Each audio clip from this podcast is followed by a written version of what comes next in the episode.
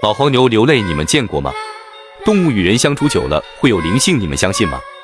男孩为了找寻失踪的父亲，欲卖老黄牛寻父，可无论男孩如何鞭打，始终不肯走。这究竟是怎么回事？欢迎收看《诡案实录之老黄牛》。特九组的办公室里，秦头正喊着胡不凡要他跟着一起去本市一个叫黄泥村的村子。此时，胡不凡正在整理着几宗案子的资料，挺忙的。乔飞便说道：“师叔，要不我和你去吧？”风队这时也走了过来，递给秦头五百元钱，说道：“我这五百也送过去吧。”路上，乔飞好奇地问秦头：“师叔，我们这是去给谁送钱啊？”秦头叹了口气，缓缓道出了事情的缘由。五年前，秦头因一宗流窜盗窃案，那几天都在市下几个村子进行走访。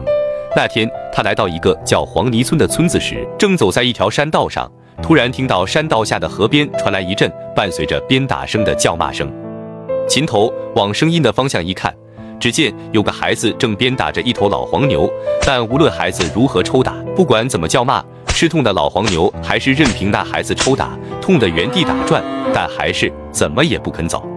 秦头看见那老黄牛身上被抽出了道道伤口，心中也是有些不忍，便下了山道，来到河边问道：“孩子，这是你家的牛吗？”他犯了什么错？你这样打他？眼前的孩子大概十三四岁的样子，见到秦头有些胆怯，怯怯地说道：“伯伯好，这牛也没什么错，只不过这几天时常咬断缰绳，自己跑来了这里，我天天都得来这里找他。但我今天把它卖了，买牛的人付了钱后，想把它牵到镇上去，但他走到这里，任凭我怎么打，又死活不肯走了。”秦头当时很奇怪。照说，在村里，一头牛可是家里最大的财产，怎么可能交给一个孩子？他随即问孩子：“你家人呢？怎么卖牛？这么重要的事情由你来办呢？”可没想到秦头这一问，不知道怎么的，孩子的眼里却含上了泪水。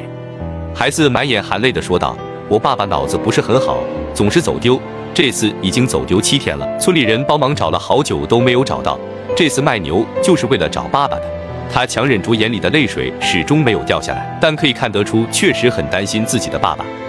这时，秦头无意间看了一眼老黄牛，突然发现老黄牛居然也在流泪，眼神仿佛一直盯着河边，显得很伤心。秦头看着流泪的老黄牛，结合老黄牛那奇怪的举动和孩子刚刚说的话。似乎想到了什么，慌忙朝河边跑去，在河边找寻了一阵，突然，秦头在河边的流水冲刷出的石洞里，发现了一个死去多时的老年男人。那老人似乎死了有一周了，已经有些许腐烂，衣服也磨破了，应该是失足跌下河，又被冲到了石洞淹死的。水位下降后露了出来，倘若没错，老人应该就是孩子的爸爸。秦头问那男孩：“你爸爸走时是不是穿着件白衬衫？”听到秦头这一问，孩子瞬间愣住了。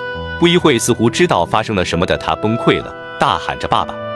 秦头很快通知了县里的警察过来处理了老人的尸体，村长也赶了过来安慰着孩子。当老人的尸体被抬走后，孩子停止了哭声，但可以看出他是个坚强的孩子，他在强忍着眼里的泪水。这时，买牛的人走了过来，挠了挠头，尴尬地说道。孩子，你们家发生了这样的事，需要用钱。这牛卖的钱，我多给你一百块。说罢，买牛人牵着牛就要走了。而这老黄牛也是非常通人性，看到老人被抬走，也就不再犟了，回头看了眼孩子，就跟着买牛人走了。但还是时不时流着泪回过头看孩子，似乎非常舍不得孩子。